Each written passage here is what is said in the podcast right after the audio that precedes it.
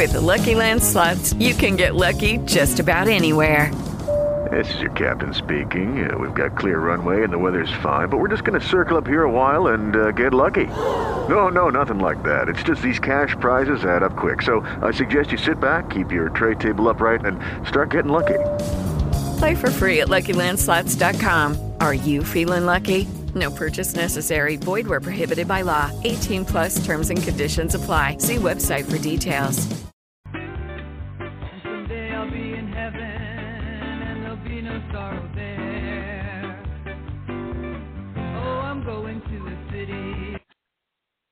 Hello, everybody. God bless you today. This is Susan Puzio, and I want to welcome you to the Prophetic News radio broadcast on Blog Talk Radio.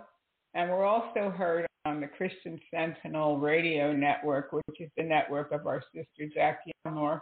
And she'll be with us next week. And we'll have something interesting to talk about, as we always do. There's so many things going on in the world that, yikes, it makes your head spin, all the things that are going on. And we say, Come quickly, Lord Jesus. Amen. Come quickly, Lord Jesus. Also, I wanted to make you aware of our website, propheticnews.com, and our YouTube channel. We have two YouTube channels. We have one under my name, Susan Puzio, and we have Greedy Preachers TV.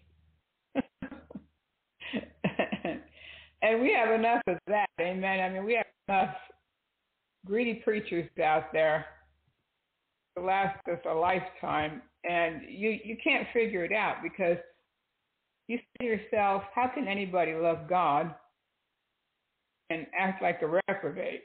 Well, God says he, He'll turn you over to a reprobate and that's what happens if, if you get into heresy and you don't try to correct yourself and get back on the straight and narrow, you you wind up like you're uh, you just came out of an insane asylum. And some of these people that call themselves prophets nowadays, they they really sound to me like they have lost their minds totally. You can't even make this stuff up that they're talking about. But anyway, there's some videos on the uh, YouTube channel. Also, we have two books. One is Paula White, Heretic in the White House, the miracle selling huckster who became the spiritual advisor to the world's most powerful man. Now, you know we're in trouble when that happens. You know we're in trouble. you know, you know that we are in trouble when that happens. And uh, then we have faith. Can a man bribe God? How false teachers manipulate and hypnotize you for offerings. And we see that, and that's rampant. We can't believe it. We can't believe that all these things are going on right before our very eyes, and that that so many of these people have become so famous and they become so powerful with so many hundreds of thousands of followers, or so their channels say, and so their Instagram accounts say. But you don't really know how many people really actually listen to these people. I don't know if they if there's a way that they can build up their numbers. I have my doubts about some of the numbers I see that if people are actually listening, because you can, if you visit different sites, like you could go to YouTube and you'll look up a video, say for instance about Paula White when she's preaching her sermon. She might have 20 views or 30 views on some of these sermons, but then when you go to Instagram, it says something like 500 and something thousand followers. I doubt it seriously. I, I doubt that seriously, but they do have an audience. Yes, they do have an audience, and uh, she's not alone with her audience. But also, we have we have an email address. If you want to contact me, you can contact me, Susan, at propheticnews.com. and I will answer your email. That's Susan at propheticnews.com. And I will answer your email. I was getting some great emails over the past week or two about some conferences. I think they were having a conference. A sister sent me about the uh, pandemic and the vaccinations, and it, it was being held at Rodney Howard Browne's church, so-called church. I'll say I don't even really like to say church because it's a fleecing center for the most part, and the one that's doing the fleecing is Rodney, and he has those those poor people that go there. I don't know if any of you have ever been in one of his services. I have, and I was in many of his services way back in the early '90s before I escaped word of faith foolishness and nonsense. But he came to our church and unfortunately he spent over a month there. And in the beginning i must say i did i did question it. I, I felt very uncomfortable with what was going on. And I was I did accept it after a while. I, I attended the meetings and later on, of course, I came to realize that it, it was he was a false prophet and a false teacher, and these manifestations were demonic. We we saw so many things that you had to scratch your head and you say, well, how do you ever accept these things? And uh, with much sorrow, I have to admit that I attended these meetings in the early 90s, and then I came to realize that it was wrong. When I when I spoke out against it, I had a small I had a small radio program. I think sometime after I came out of Word of Faith movement, and it was in Tampa, Florida, and I was on a regular radio station. I did a half hour broadcast once a week, but and I spoke out against the Rodney meetings, and I talked about him coming to my church and the devastation that it caused. Later, the church closed up. A few years later, the pastor left to go be an evangelist, and he turned the church over to someone that ruined it, and it closed up and it and became a venue for weddings, a catering hall, and then I I had, I think I had called my uh, former pastor to ask a question or something, and his wife wouldn't let me talk to him, and she was kind of telling me off, like, "How could you say these things?" and and uh, well, I had to say them because I was attending these meetings, and people that knew me saw me there and I had to uh, repent of that, and I had to talk about it publicly. I wasn't Uh, saying that the pastor was a bad man or his wife a bad person or anything like that. I just said that he that they fell for this thing, and the whole church just fell for it, and that was wrong. But they didn't want to hear that message, and they were all offended. And well, sometimes you're going to offend people, but I think that when we do something that could hurt someone's walk with the Lord, when uh, you're involved in this kind of false teaching, false ministries, and you're actually participating in these kind of things, you have to tell people you're sorry and you have to uh, try to make amends for what you did so you don't cause anybody else to stumble, whether they like it or not, and whether they like you or not. But they weren't hearing what I had to say. They didn't say, well, we'll pray about it and we'll examine what we did and uh, amen. But no, they were offended. But what can you do? It's more important to tell people the truth about where you've been in your walk with the Lord. Now, I was 15 years in the Word of Faith movement.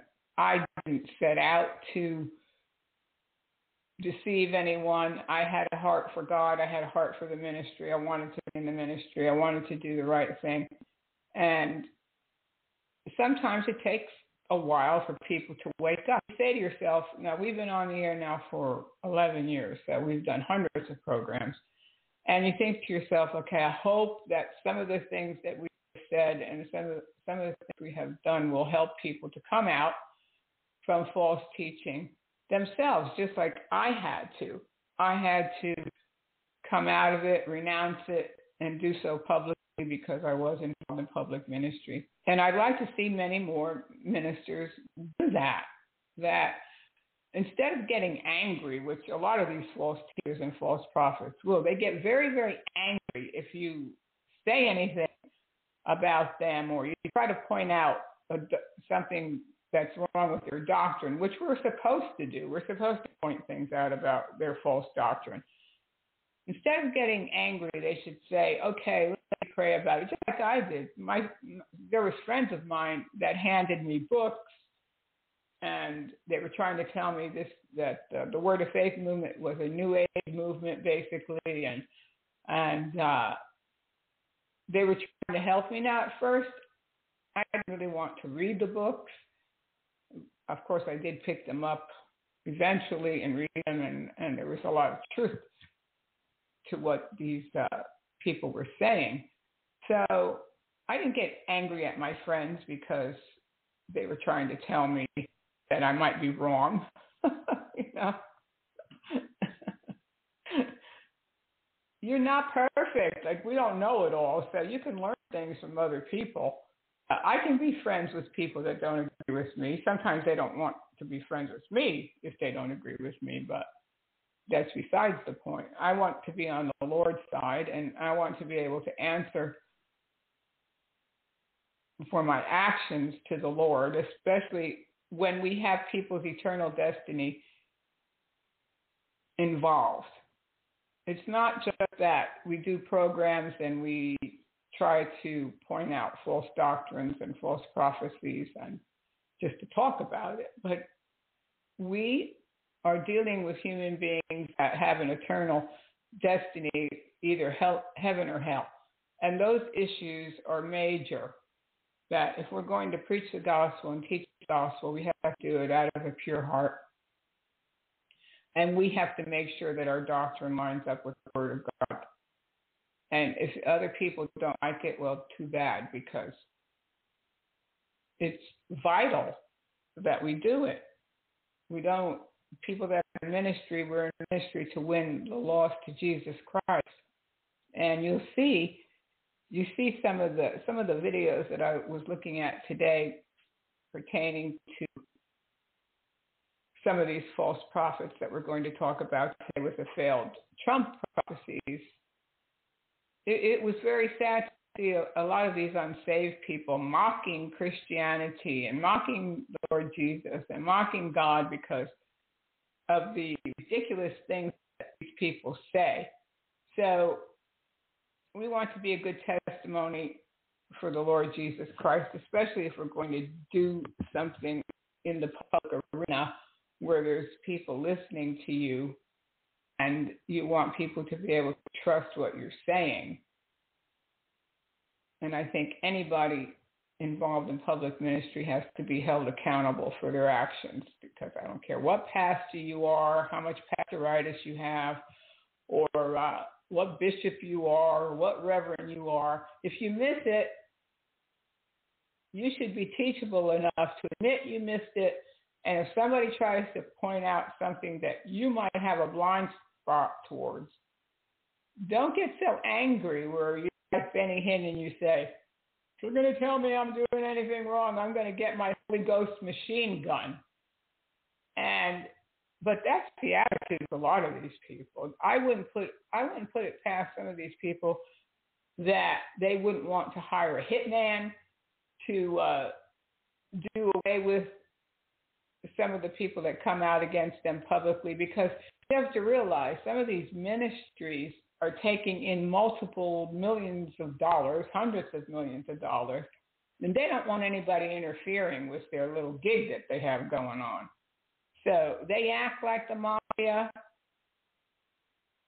They, I wouldn't put anything past these people because if you could lie, if you could say to yourself, I am a follower of the Lord Jesus Christ, well, they want people to believe that they're a follower of the Lord Jesus Christ, but then they can lie about Jesus and never repent of it and never try to correct their error, they're able then they're able to do anything.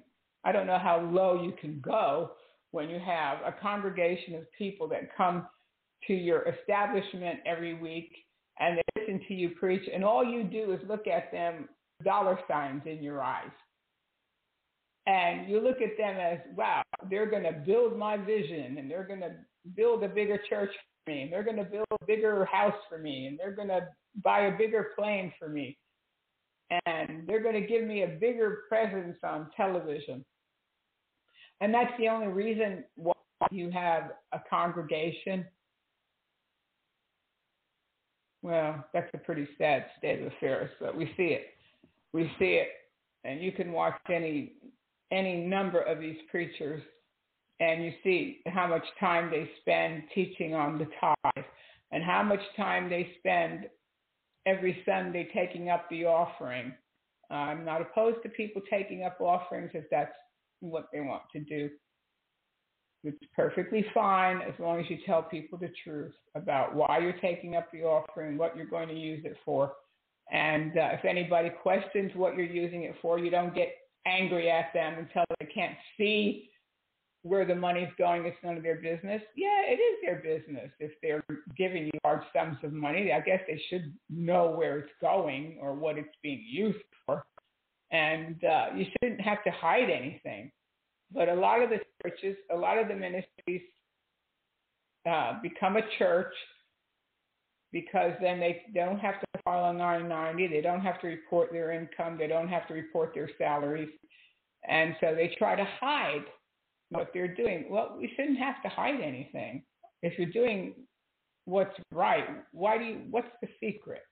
You don't want people to know you're making a million dollars a year in salary by being a pastor or a pester, like I call it. So where do they get off? What pastor deserves a million dollars a year for preaching two sermons a week? And most of them don't even open the Bible uh, to prepare their sermon. They're using somebody's study notes and uh, they're not digging into the Word of God for themselves to get their sermons. And, and or if they are opening up the Bible, they're trying to find scriptures to justify their false teachings. But it, it, it's an epidemic, and you'll see these places are filled and starting to fill up again with people coming back to the buildings I don't know if it'll ever be like it was, but people coming back and supporting these people. And I, I think now that the um, loans, the PPP loans have dried up and there is not going to be any more government money for the churches, any more bailouts, we'll see what happens. We'll see what happens. We'll see how desperate some of these ministries get for uh, taking in money. But we hope that we hope to see a change, and it, it it's my hope that some of these people will repent and they will repent publicly, and they will get back on the straight and narrow path and tell people the truth about the Lord, especially about Jesus, because He's been so good to us. Who has been better to us than the Lord? And they used to sing that old song, remember, if it had not been for the Lord on my side, and tell me, where would I be? And amen to that. I mean, where would we be? If the Lord wasn't on our side. So we're grateful to the Lord for all his blessings, for all he has done for us, for all he has brought us out of, and all he will continue to bring us out of because we have been in one of the most devastating times of my lifetime. I never remember anything like this. And I've experienced an earthquake when I was a little girl. I experienced hurricanes. I've, I've experienced many different things this is one of the worst things I think I've ever experienced besides death of loved ones, of course, which is terrible. But going through a pandemic and and uh, how many hundreds of thousands of people have suffered, people that we know have suffered through this thing and are suffering through this thing. How long is it going to go on? I don't know because there's, there's new variants out now, and uh, it's not even protecting people that have been vaccinated. And then, and of course, there's been many terrible side effects with the vaccines. I don't know how it's all going to play out in the future, but we have to stay strong in the Lord. They were saying on one news report that 50, uh, about 50% of the population will never recover from the stress of having of this pandemic, which I thoroughly believe that people are still very stressed out about it. And my cousin, she has two little grandchildren. Um, I think they're six and four. And I asked her, I said, well, how, how did the kids make out to go to school with masks on and not being able to really play with their friends? And she said, not good. It's not good. So you wonder as you talk to people, especially the impact that it had on young people where they couldn't have their graduations, they couldn't have their proms and their football games and different things. So it's been a very, very trying time for everybody. They couldn't see their loved ones. People passed away in nursing homes and hospitals, and people couldn't even be there. So it, it, it was a hard time. And if you don't have God and you don't have Jesus to turn to, I could see where people just they're losing it, and you can see now too with all the violence and uh, people punching each other and beating each other up and people shooting people. And so now that they're coming out, they're starting to be very aggressive.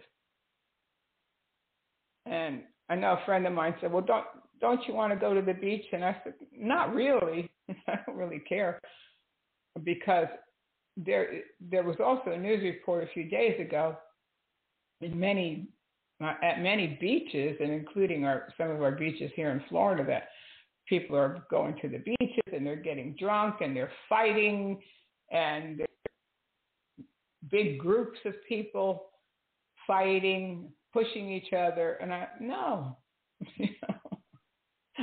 no I don't I'm not I want to go for that because you can see that the people are frustrated and, and they and they will be frustrated just like you get on these things that are happening on airplanes you're in a confined space. Well there's nowhere to go. You can't open the door and let the person out. And uh, even one of the flight attendants was acting out and started getting aggressive. So we have to really be careful. There was a shooting here in Florida about two weeks ago in a grocery store, a very well known grocery store here. And it was a grandmother and her grandson were shot dead in the produce department. Just some nut came in there and started shooting for no reason. So, and then somebody jogging down the road in Buckhead, Georgia, and he got shot for no reason. So, we just have to be eyes in the back of our head and uh, be careful to be our surroundings. I'm not saying that we have to totally live in fear. We just have to be more aware of what's going on. Uh, there's crazy people out there who are frustrated, and uh, and now that to the unemployment benefits are getting ready to run out, and they've lifted the um, bans on people being evicted and people being foreclosed on. So they can try to paint a uh, rosy picture of the economy, but it's probably not as rosy as picture it.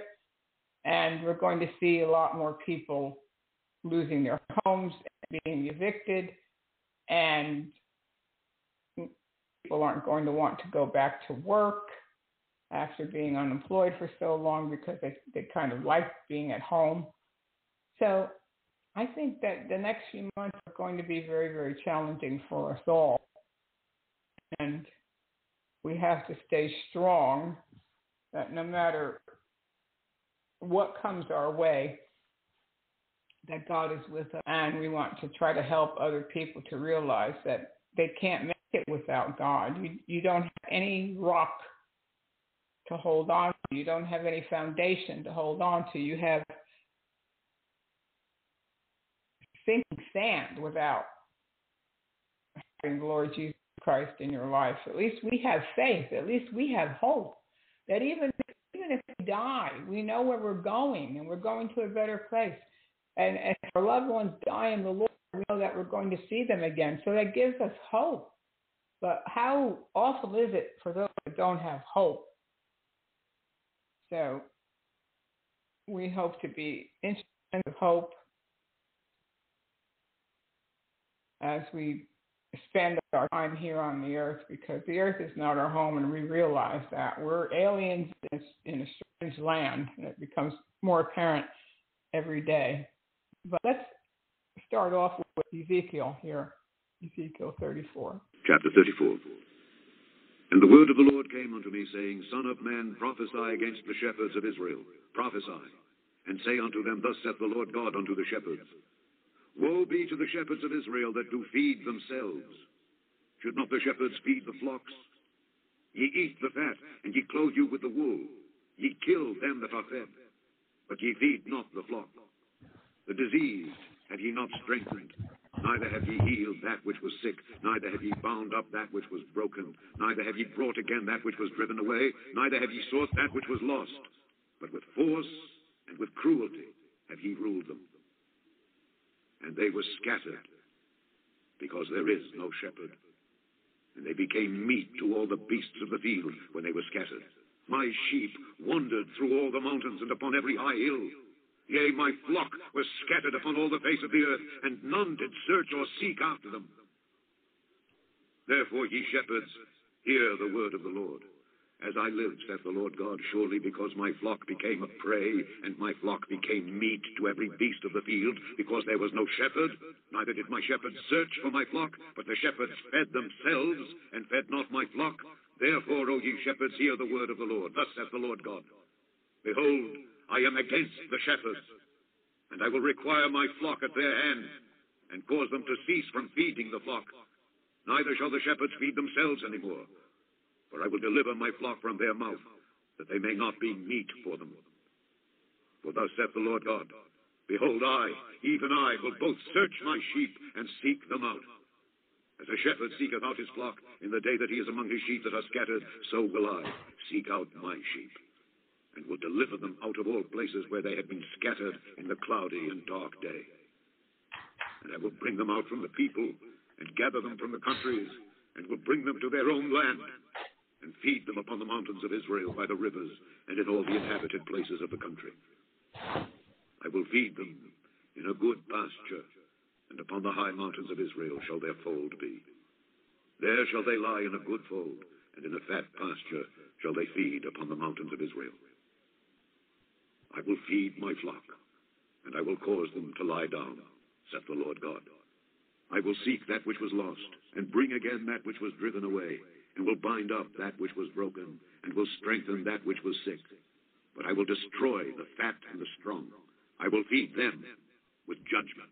And as for you, O my flock, thus saith the Lord God, Behold, I judge between cattle and cattle, between the rams and the he-goats. Seemeth it a small thing unto you to have eaten up the good pasture, but ye must tread down with your feet the residue of your pastures? And to have drunk of the deep waters, but ye must foul the residue with your feet? And as for my flock, they eat that which ye have trodden with your feet, and they drink that which ye have fouled with your feet. Therefore thus saith the Lord God unto them, Behold, I, even I, will judge between the fat cattle and between the lean cattle. Because ye have thrust with side and with shoulder, and pushed all the diseased with your horns, till ye have scattered them abroad, therefore will I save my flock, and they shall no more be a prey, and I will judge between cattle and cattle, and I will set up one shepherd over them and he shall feed them, even my servant David. He shall feed them, and he shall be their shepherd. And I, the Lord, will be their God, and my servant David a prince among them. I, the Lord, have spoken it. And I will make with them a covenant of peace, and will cause the evil beasts to cease out of the land, and they shall dwell safely in the wilderness, and sleep in the woods. And I will make them, and the places round about my hill, a blessing. And I will cause the shower to come down in his season. There shall be showers of blessing. And the tree of the field shall yield her fruit, and the earth shall yield her increase. And they shall be safe in their land, and shall know that I am the Lord when I have broken the bands of their yoke and delivered them out of the hand of those that serve themselves of them. And they shall no more be a prey to the heathen, neither shall the beast of the land devour them, but they shall dwell safely, and none shall make them afraid. And I will raise up for them a plant of renown, and they shall be no more consumed with hunger in the land, neither bear the shame of the heathen any more. Thus shall they know that I, the Lord their God, am with them, and that they, even the house of Israel, are my people, saith the Lord God.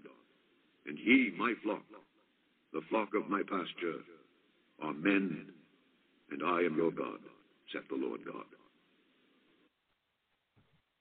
Amen to that. Yes, and then God's going to deal harshly with those false shepherds and false teachers. I wouldn't want to be them at all. I there was a conference. I think it's called the Faith and Freedom Coalition. They had a conference this week in uh, Orlando, and oh, they brought all these top name politicians, and they had some of the false teachers over there. Oh dear, them on the venue, and so Mike Pence was there, and when he got up to speak, he got booed. People were booing him and yelling at him. Of course, they were angry because he didn't take a stand, which I, I think I agree with that as far as they could have sent the uh, voting situation back to the states for them to to take a look at it before it was certified. And uh, anyway, he got booed, and he but he was saying, "I'm a Christian first. Well, would have booed him too. I said I would have booed him too because not for the fact that he didn't send the uh, information back to the states about for them to take another look at what happened with the election, but I would have booed him because I would say, now you say you're a Christian, you give a lot of lip service to your Christianity, but where's your fruit? Where's your fruit? Jesus said you'll know them by their fruit. So does a real Christian go to a meeting with Mrs. Moon, who says that she's a the only begotten daughter of God and that she's the new Eve and that she's married to Jesus and she was born without sin. Do you does a real Christian attend one of her conferences as a speaker and praise her like Pence did? No. That's not a real Christian. You could have all the lip service you want with blah, blah, I'm a Christian. And then you do something like that? I don't think so. So I would have booed him too if they let you boo because when I was at a, a, a Trump rally back in 2016 and they brought Paula White out, I booed and I wanted to boo real loud, and I wanted her to hear me booing. And the security guard came up to me and told me I couldn't boo, otherwise I would be escorted out. So I didn't even have the opportunity to boo at that at that uh, meeting. I was shaking my head anyway. I'm I'm saying to myself, what in the world is she doing here? But of course, later we we came to find out what her position was going to be. And so, but at least at this meeting, they let the people boo Mike Pence.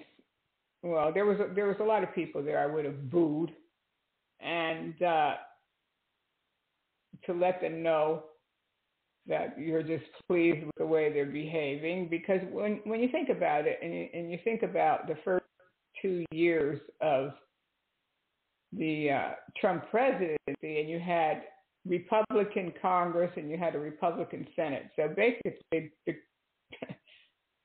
it was free for all. They could have done just about anything they wanted as far as passing laws and regulations, especially in the area of, of abortion. They didn't do as much as they could have done. And when I found out that during the Trump administration that Anthony Fauci allowed a grant to be given to the University of Pittsburgh to perform the most horrendous, one of the most horrendous, I can't probably say the most horrendous, but I'm going to play this clip for you and then we'll talk about it. This is shocking. Now, this happened during the Trump administration. University of Pittsburgh, they were doing a study where they were taking the scalps of five-month-old aborted babies and they were grafting them onto lab rats and lab mice to see how much longer they could keep them growing for. And you can actually see the photographs in the published study of little baby scalps grafted onto the backs of lab rats growing little baby hairs. Those would have been the little hairs growing on the heads of little infants in Pittsburgh if they hadn't been killed by abortion and then stitched onto lab rats for experimentation. This study was funded by a grant, by multiple grants from the NIAID office, which is run by Dr. Anthony Fauci. And when I was undercover, Planned Parenthood abortion providers told me that they were the ones who were supplying the aborted baby body parts for experiments at the University of Pittsburgh. It's one of those stories we almost hesitated uh, to do because it is so grotesque, uh, but it seemed like in the public interest to tell the truth about what's about what's happening. Has has Fauci Absolutely. accounted for this? No, and Dr. Anthony Fauci owns every bit of this study because as the head of, and, and owns every bit of this issue because as the head of the NIAID office, the buck stops with him in terms of how those grants are spent whether they're being monitored and um, made sure that they're ethically and legally and just compliant as far as good stewardship of taxpayer money. The fact that they were using scalps from five-month-old aborted babies, that means that the heads of those children probably needed to be intact in order to get the scalps, which is an indication that those are either partial birth abortion or even infants delivered alive and whole. Did anybody at Dr. Fauci's office ever ask the researchers at Pittsburgh, hey, how are you getting those scalps? How are you getting whole scalps from the heads of, of fetuses without a partial birth abortion? I think that Dr. Fauci should be brought in front of the Senator, in front of the United States Congress, and ask those questions directly about what his office did to make sure that these grants and that these barbaric experiments were in compliance with, uh, with all the applicable, federal laws and regulations for those federal taxpayer grants. Okay, I'm not. I'm not uh, saying that Trump himself endorsed this practice, but it went on. Anybody do anything about it? That to me, and looking back on the election, yes, I think there was voter fraud. I do think that. But God allowed everything that happened to happen. And God puts people up and he takes people down. The fact that it, these kind of things happened under his watch and uh, there was also a report, and I'll play some other reports that they had banned practices. I, I think that he, he, President Trump tried to do something to ban these practices, but there was a lot of loopholes in these in the fact that these grants of taxpayer money granted by Fauci, who was working there, I think it, I think it was the National Institutes of Health, and then President Trump paraded him in front of the nation for months on end and never disavowed his association with him. And this man was giving these grants to the universities to experiment on the heads of murdered children. No, no. God is not mocked.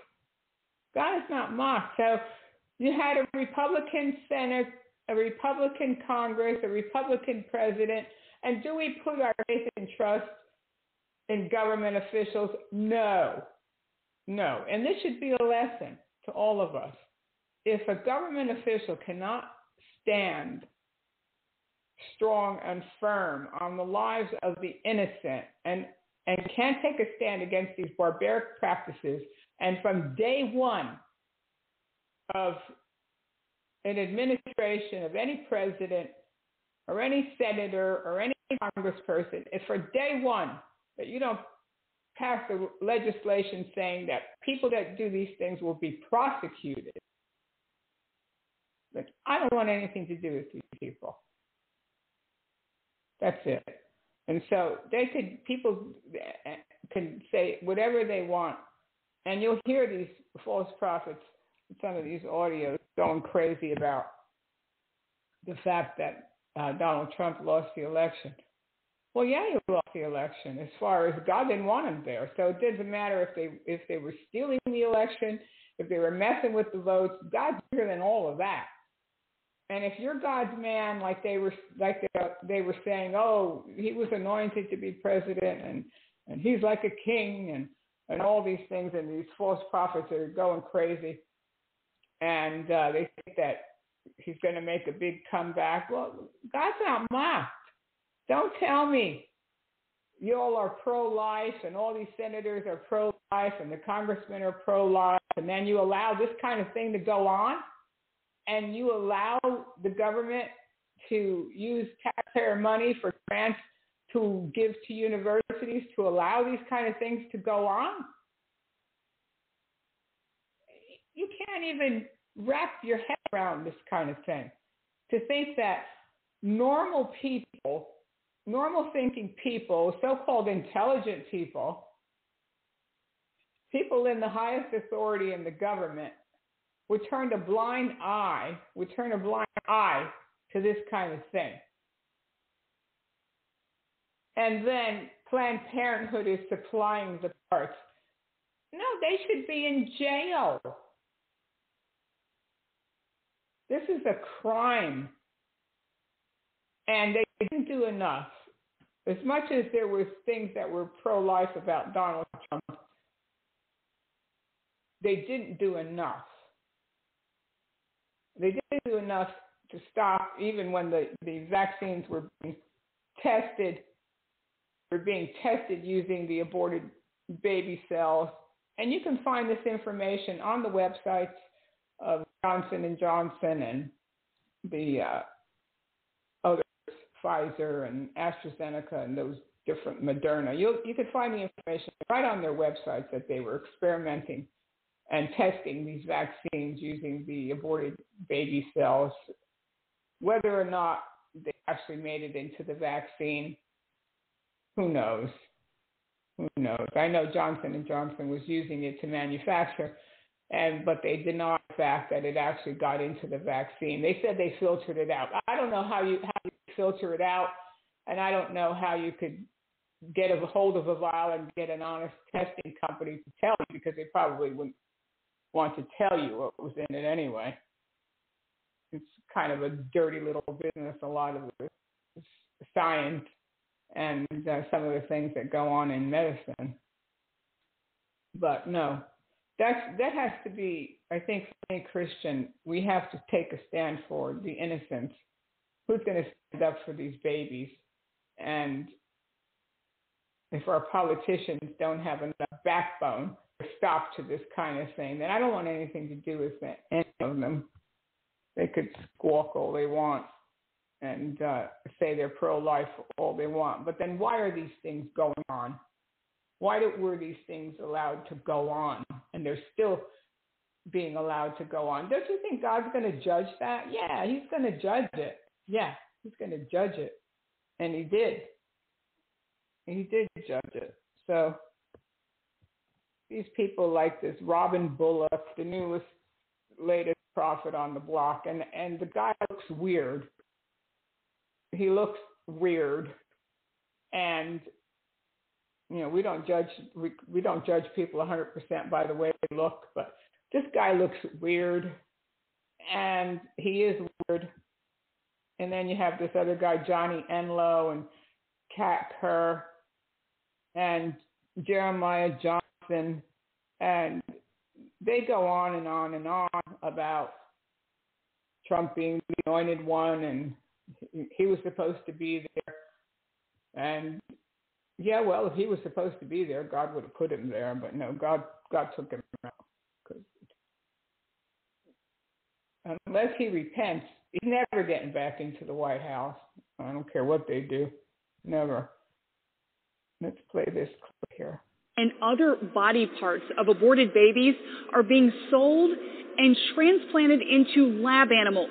No, this is not a passage out of Frankenstein. These are real experiments happening now that taxpayers are funding. It's abhorrent on so many levels. Anthony Bellotti is president and founder of White Coat Waste Project, a group exposing experiments like this. Here, the reproductive tracts from aborted 13 week old twin girls were stripped out and implanted into mice. Last year, the National Institutes of Health funded 200 similar studies across 50 institutions, mostly universities, in 33 states.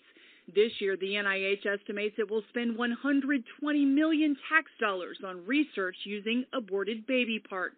But this is a crisis now. This problem is growing in spite of Republicans, Democrats, pro lifers, animal advocates. Nobody wants this. Teresa Bukovinac runs Pro Life San Francisco. The bulk of the research happens in her backyard at the University of California, San Francisco. One of the most um, infamous projects that was recently canceled by the Trump administration was um, a project that involved humanizing mice. And that project required two pristine, healthy fetuses between the ages of 18 and 24 weeks per month. Nearly 70 members of Congress from both parties are working to expose these gruesome experiments. They've issued a letter demanding information from Secretary of Health and Human Services, Alex Azar. You're asking him to indicate how many different babies were used in each project and the gestational ages of each. It, can you believe that you're even having to write a letter like this?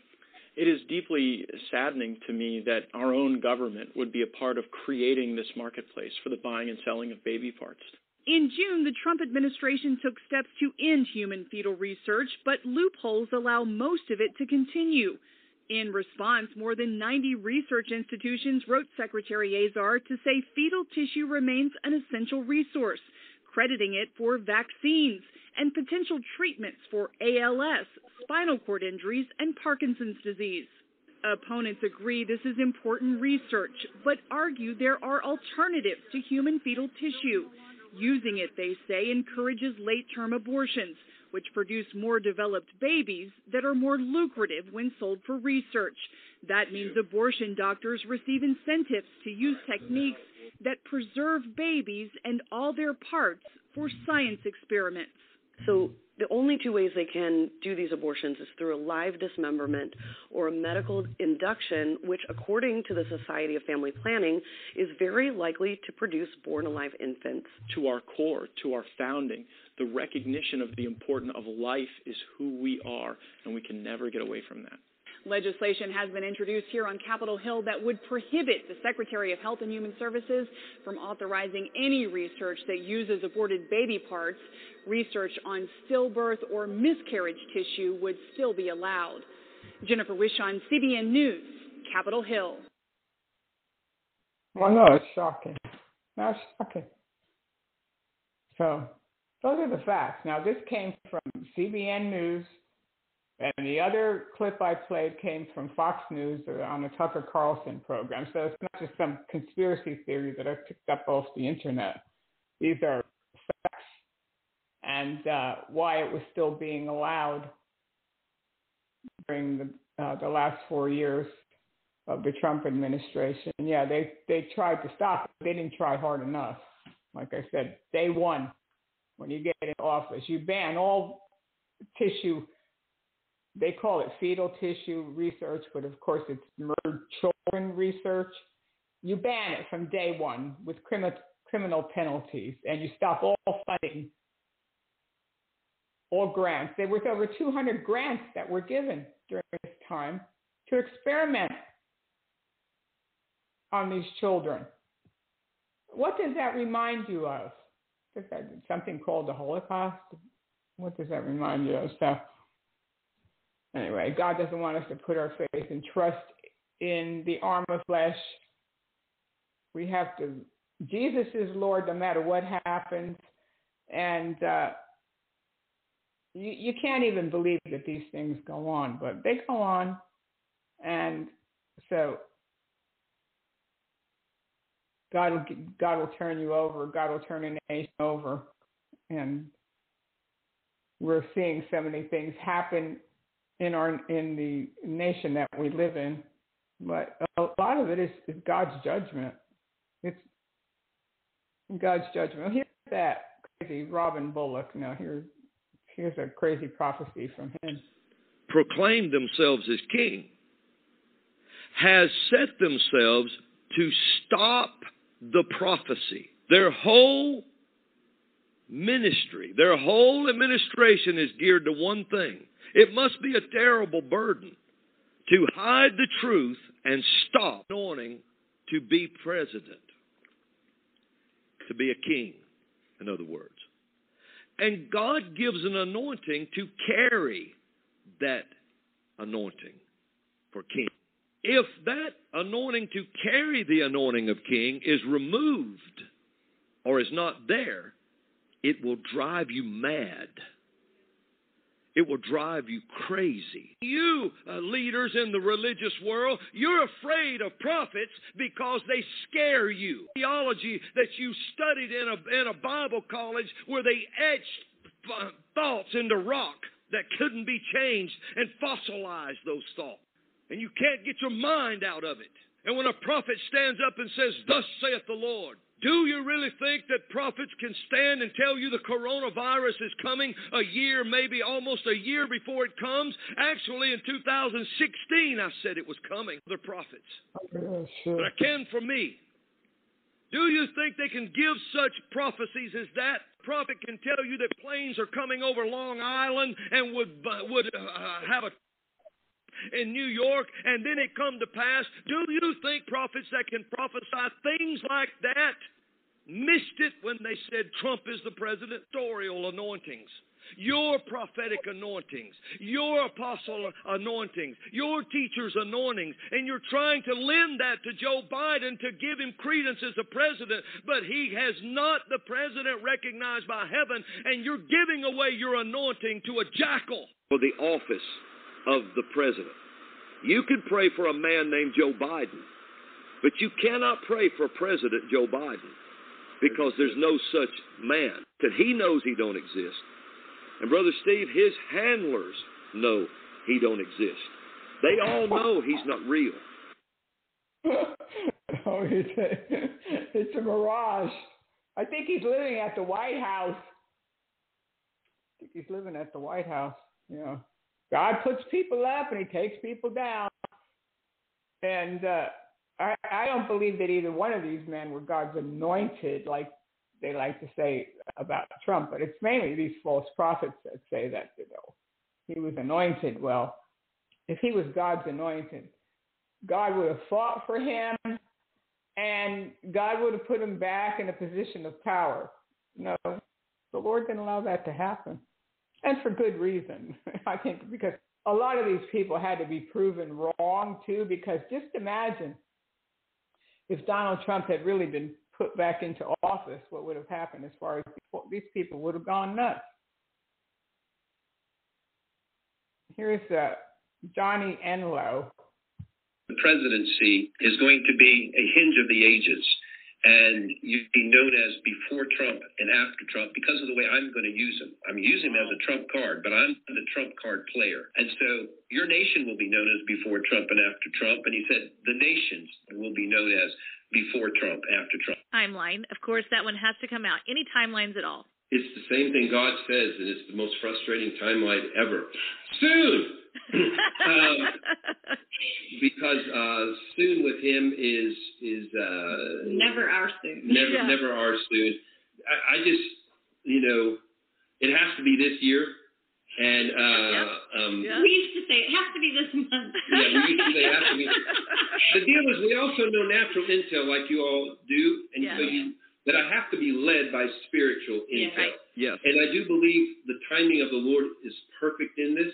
Rejoicing in the streets by March, April, May, June. Watch what the Lord does, but I believe that April, I'll, I would be surprised if things don't happen by by the end of April. Now I'm talking the 23rd, 24th, and 25th, which I believe are key dates. I said by spring, which starts officially June the 23rd, uh, we'd be dancing in the streets. One of my uh, prophetic friends right now uh, believes, uh, you know, there was something that, that President Trump is so disturbed by certain things that are happening, he's wanting to even accelerate, that he was being tempted to accelerate and doing it faster than a plan that they had, Mm-hmm. and that it wasn't necessarily the way they're supposed to go. And I'm like, no, I want to, I agree with Trump. Let's do it now.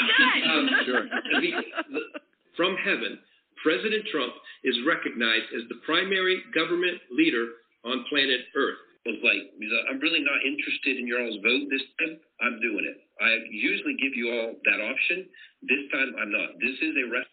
But the Trump test, it's a biblical precedent that it's not sufficient just to say, I worship God. I'm, I'm you know, I, I'm totally sold out to God or to Jesus. There's this thing going around the body of Christ, and there's a good part of it, and there's a bad part of it.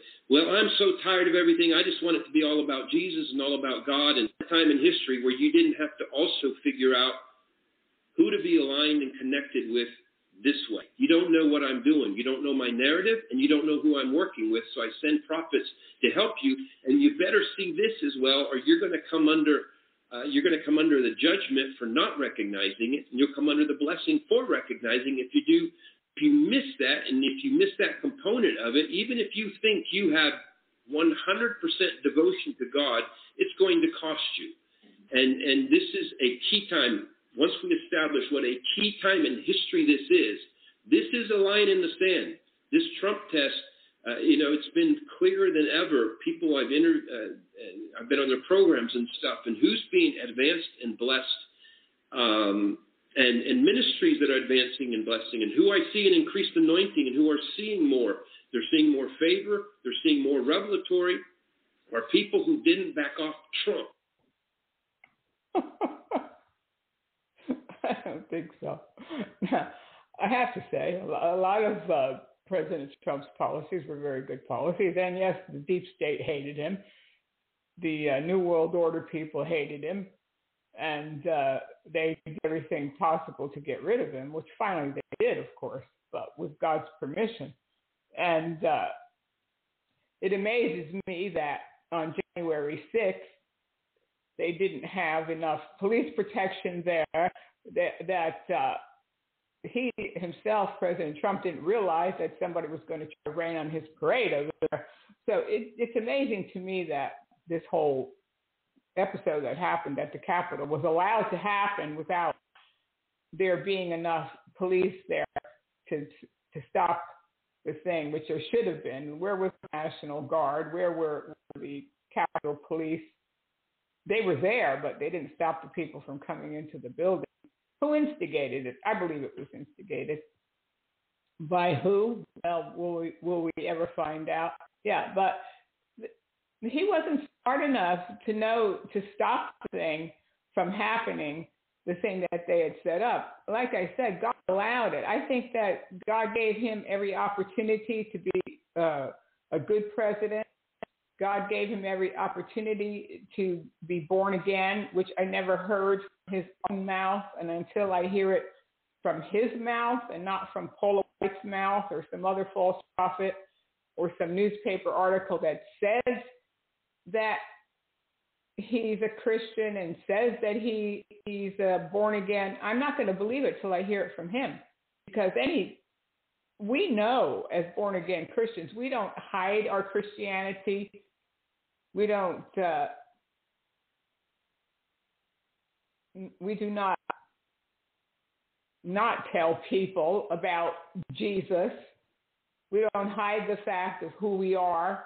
We want to shout it from the housetop. So if if he was really born again and Jesus was his Lord and Savior, he would say it from his own mouth.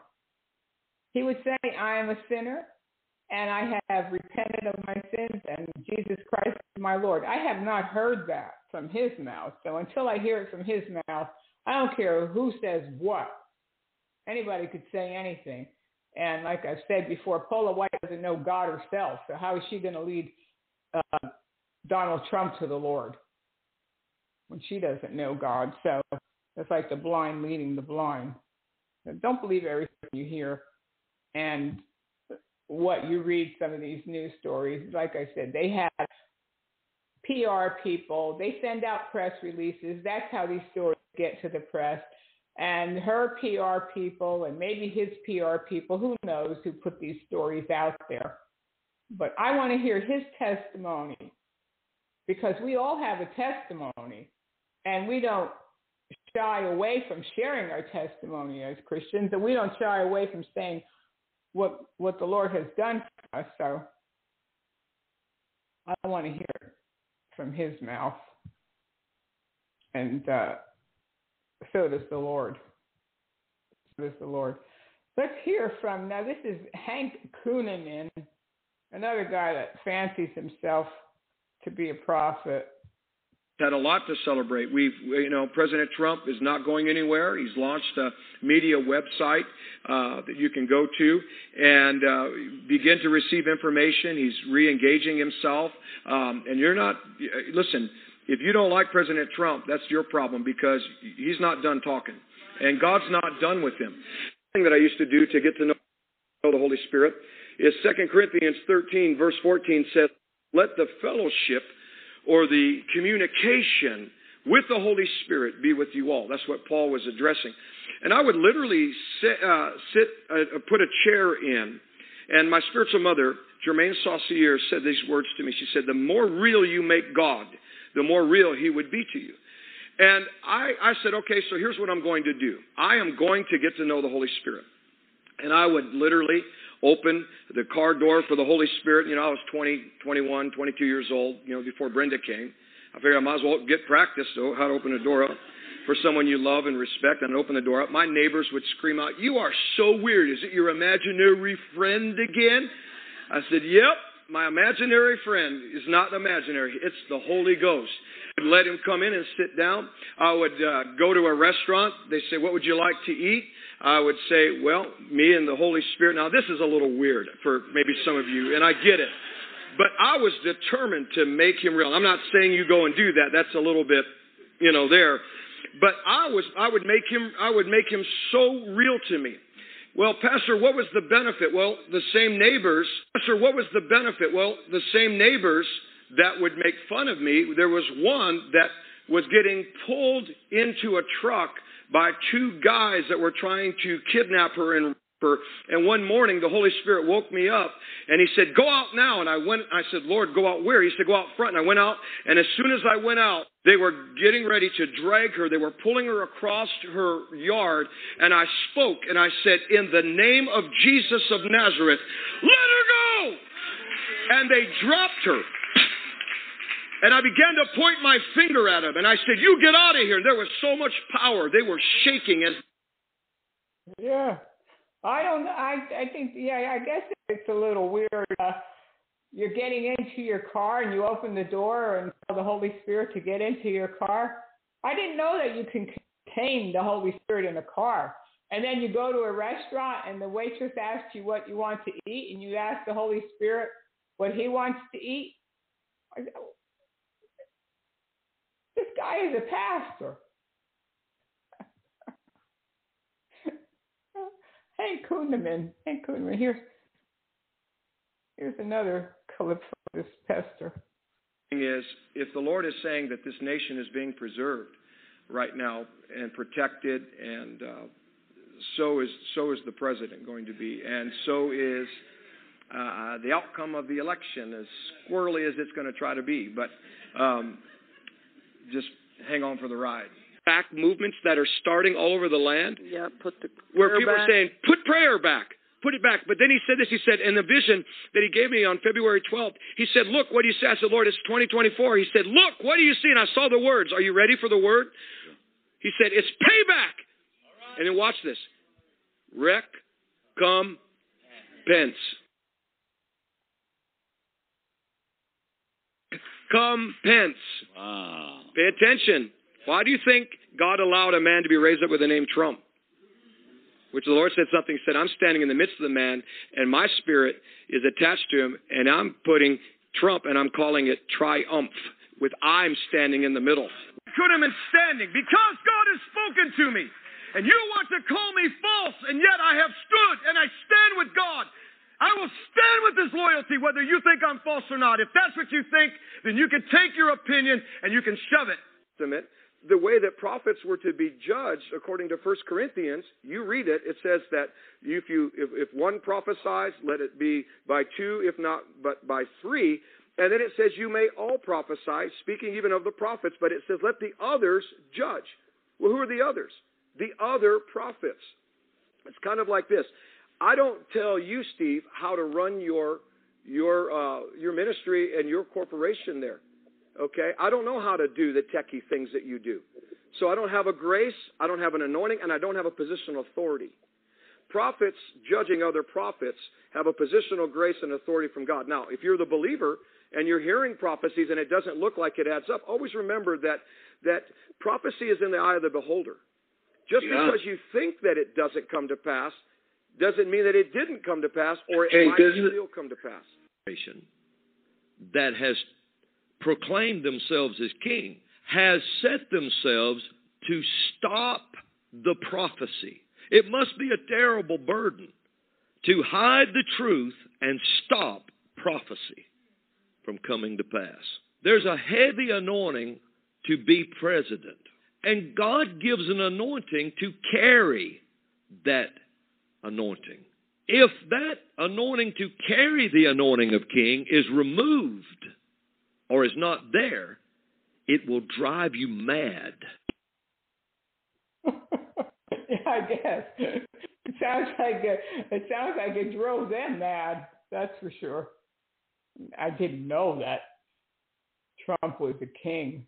And how how could God anoint somebody that's not a believer? I don't think so. Here he is again, Bullock. issue of life.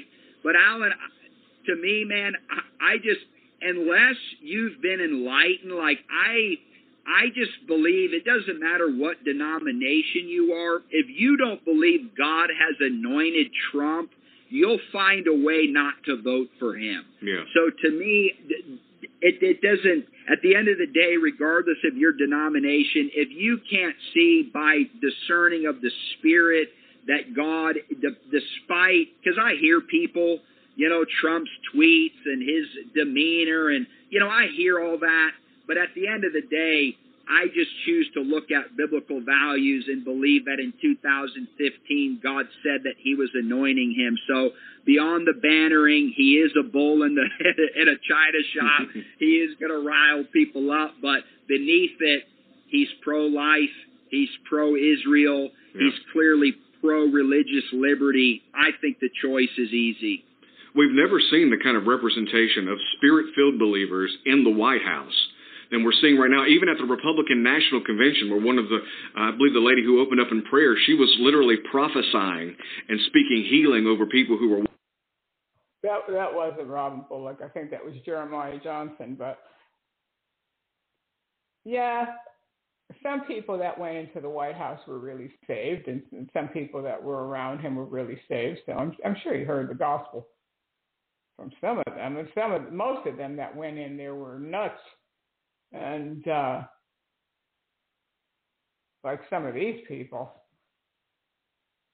I don't I don't know if Kunneman was ever in the White House probably was, but I know Rodney Howard Browne was there, and had that we have that Guillermo Maldonado, and uh, these are wicked people. So he has some people around him that should have been around him, but he left them there. Also, some another thing that was quite disturbing is that Donald Trump and Melania went to visit this memorial in Washington, D.C. to the late Pope John Paul, and they knelt before a vial of blood that placed on an altar there. They have a vial of John Paul blood, and of course, Catholics worship these relics from what they call dead saints. He was no saint. And there wasn't any reason for him to go there and kneel before this thing, him and his wife. But it was a photo op, and it was probably a nod to the Catholics. But why would a born again believer kneel before a, a vial of some dead man's blood and act like they're praying? No, no, no born again believer does a thing like that. And also, I'm going to play this clip here. He was telling people to watch the Catholic Mass. What a holy man he was. And Dr. Curran said to me, listen to this about what happened between Tom and I in the 1980s. Dr. Curran said that in the 1980s, he was talking to Tom Zimmer. And Tom Zimmer said to him, Claude, there's a man right now who I believe in the future is going to lead America back to God. So Claudio said, you know, who is this? You know, who is this this guy? And Tom Zimmer said, the man who's going to, in the future, lead our country back to God is Donald J. Trump. And Dr. Curran said, you mean the New York Playboy? Like, this is the guy? And Tom Zimmer said, believe me, I have a premonition that, that this is the man who's going to do it in the future.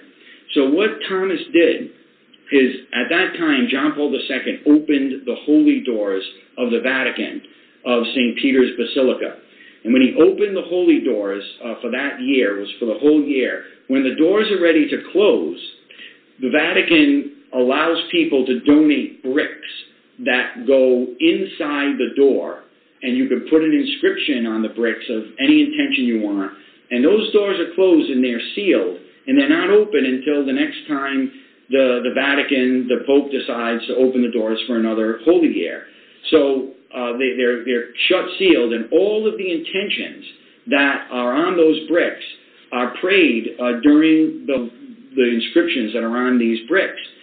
Tom Zimmer in the 1980s donated a brick to be put in the holy door of the Vatican that said Donald J. Trump. And he did that because he wanted those masses in the Vatican to be said for him because he knew that in the future this man was going to be a great leader of America and bring Americans back to God. And look at just yesterday at his at Donald Trump's rally, his wife prayed the Our Father in front of the whole crowd. It was just so moving and beautiful to hear a first lady pray the Our Father. This premonition, I firmly believe that Tom Zimmer, this very holy hermit of Loretto, uh, a, a promise would happen, has been fulfilled. Oh. That wasn't the clip where Trump told people to watch the mass, but as you can see, they were saying that these Catholic people were saying that he was going to lead people back to God, and they were saying masses. Well, there was masses said in the White House, according to some Catholic people that testified on uh, net that they were holding Catholic masses, and uh, probably for Melania because I think she is Catholic. But here's Kat Kerr. The upcoming election in 2020, the one you have chosen will win in a landslide. You will show your favor over that administration and give them new things to do to help our country be greater than it ever was before. And I call forth our president to take his rightful place, Trump, to come forth right now, step into your destiny that God gave you, called you, appointed you, and anointed you for this time. And move. Now that man is done with their process, I will put my show on. And no one will ever forget when that happens.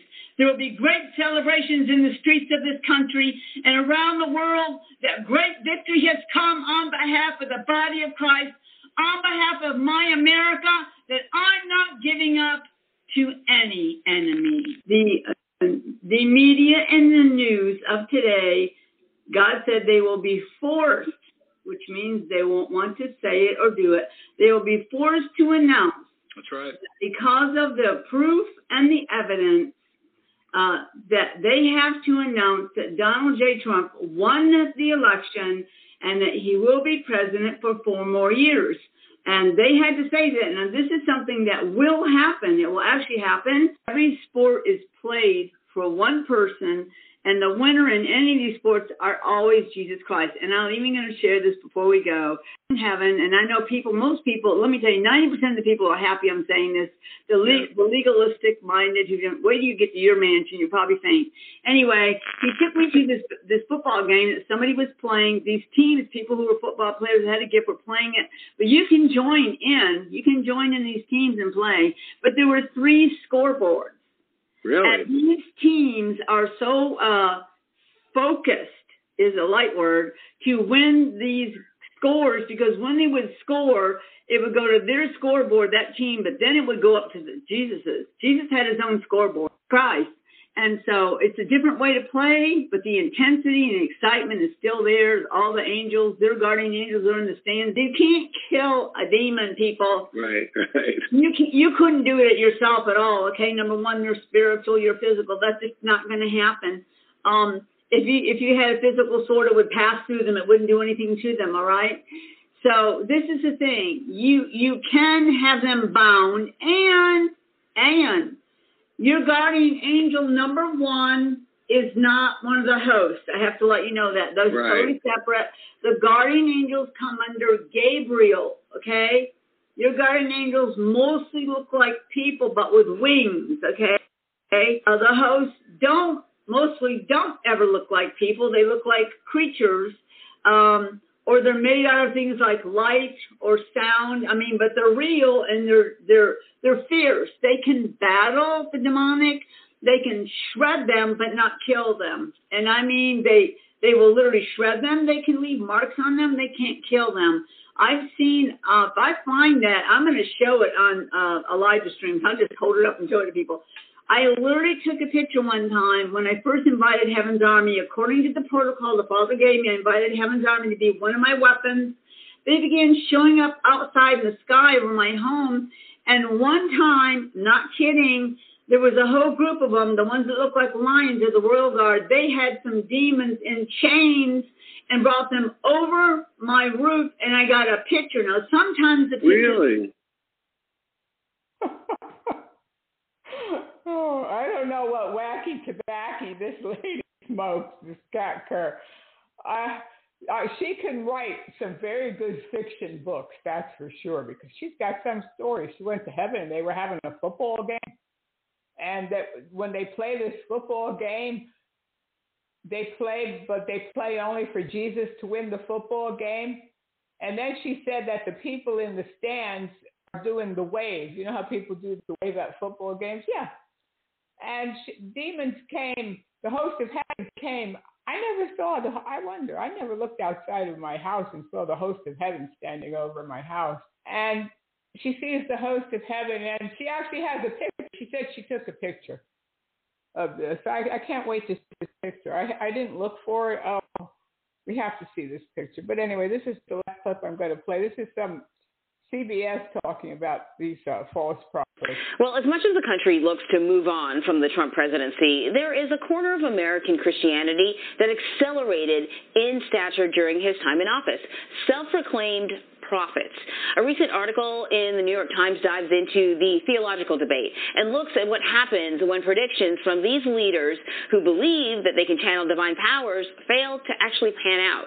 Ruth Graham is the author of that piece. She's a national correspondent covering religion, faith, and values for the newspaper. Uh, thank you so much for joining us. Um, you know, in, in the article, there are phrases that I had to kind of like give my head a shake uh, about an independent prophet. It just it reminded me of some like a freelance prophet almost. But this is a thing. This is a thing. Now, but when you think of prophets, you think of sort of, you know, uh, the Old Testament, and you think of um, people who were uh, kind of divinely anointed. And what we're seeing emerging, and what we're seeing emerging in this country that you're that you sort of map out in your article is, you know, there are a lot of people who call themselves prophets and make predictions, and they're not always accurate. Often they're not accurate.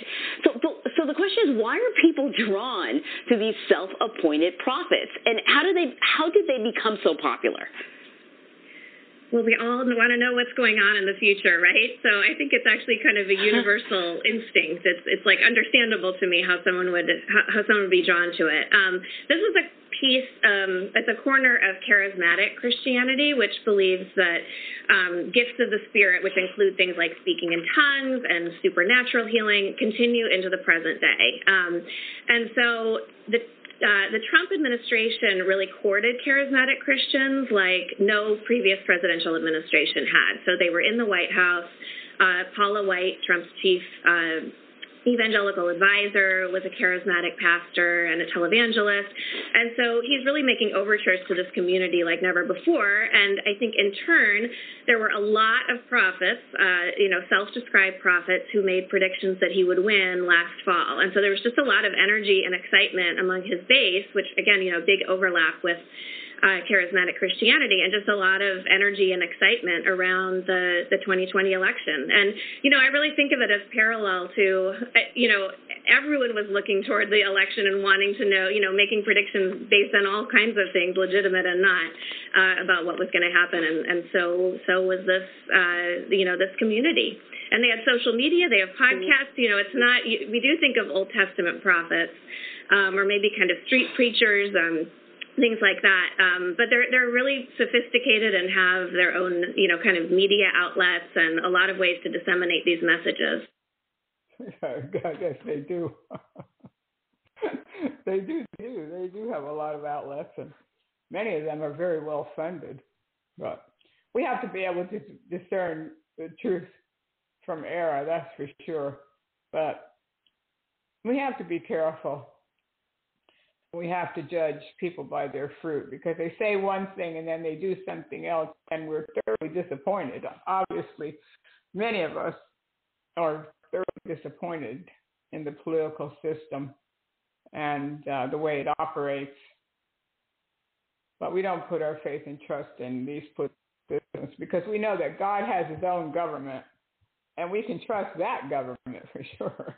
The earthly government, no, it's a it's really a wicked business. And for many of us that have been involved in church politics, we know it's horrible. Church politics are bad enough, but secular politics, when you have when you have uh,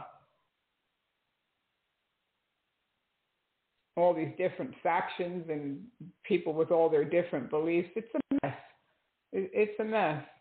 But God help us, and, and uh, remember one thing, people that are listening to the program, and maybe you know the Lord Jesus Christ, and you say, you say to yourself, "Yikes, those Christians are really messed up." Yes, some Christians are really messed up. That's true.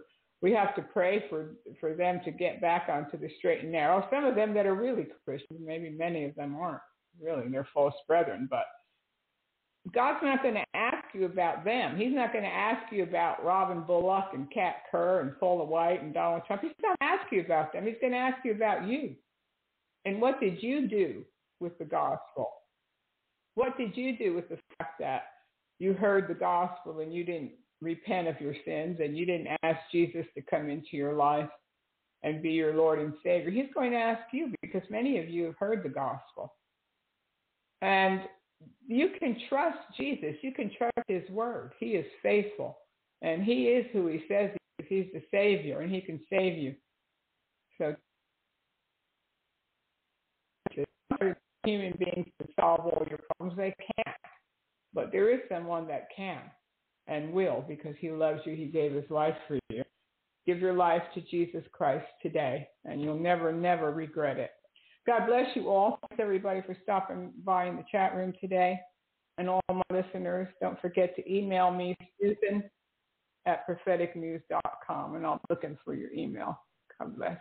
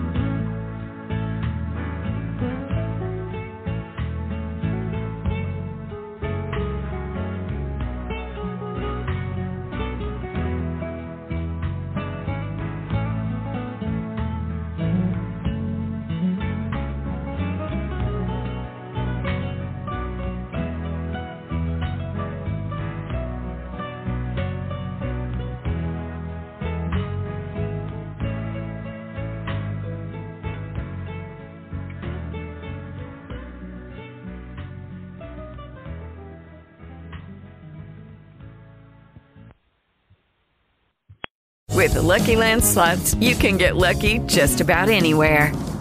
This is your captain speaking. Uh, we've got clear runway and the weather's fine, but we're just going to circle up here a while and uh, get lucky. No, no, nothing like that. It's just these cash prizes add up quick. So I suggest you sit back, keep your tray table upright, and start getting lucky. Play for free at LuckyLandSlots.com. Are you feeling lucky? No purchase necessary. Void where prohibited by law. 18 plus terms and conditions apply. See website for details.